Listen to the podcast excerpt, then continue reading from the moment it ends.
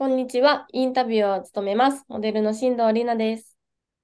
こんにちは。株式会社ネロ、田中と申します。弊社ではですね、FX 自動売買のシステムの開発と販売をしている会社になります。まあ FX 自動売買のシステムを通じてですね、えー皆さんの金融の、えーリテラシーの向上の、えー手助けができればと思っております。本日もリスナーから質問が届いていますので、お答えいただければと思います。スワップポイントのことが詳しくわかりません。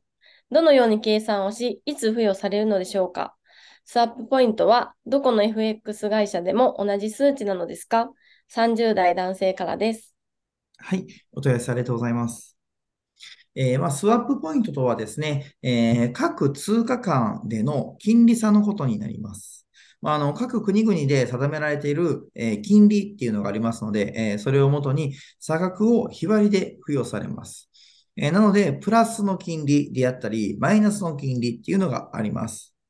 あと、まあ、付与されるタイミングなんですけれども、えーまあ、エントリーされてからの保有時間とかではなくて、えーニューヨーク市場がクローズする、えー日本時間、だいたい朝の7時ぐらいですかね、えの段階で保有しているポジションに対しての付与されます。ということなので、え例えば、え日本時間でいう朝の9時ぐらいに保有して、えまあ、夜の11時、12時に決済した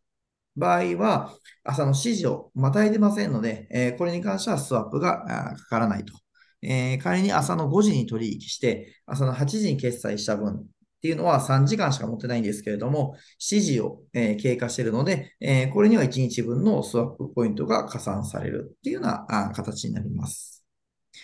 あと、まあ、手数料なんですけれども、FX 証券会社によってですね、えー手数料など異なってきますので、えー多少数値っていうのは異なってきます。はい。えー本日はスワップポイントのことが詳しくわかりません。どのように計算をし、いつ付与されるのでしょうかスワップポイントはどこの FX 会社でも同じ数値なのですかという質問にお答えいただきました。ありがとうございました。ありがとうございました。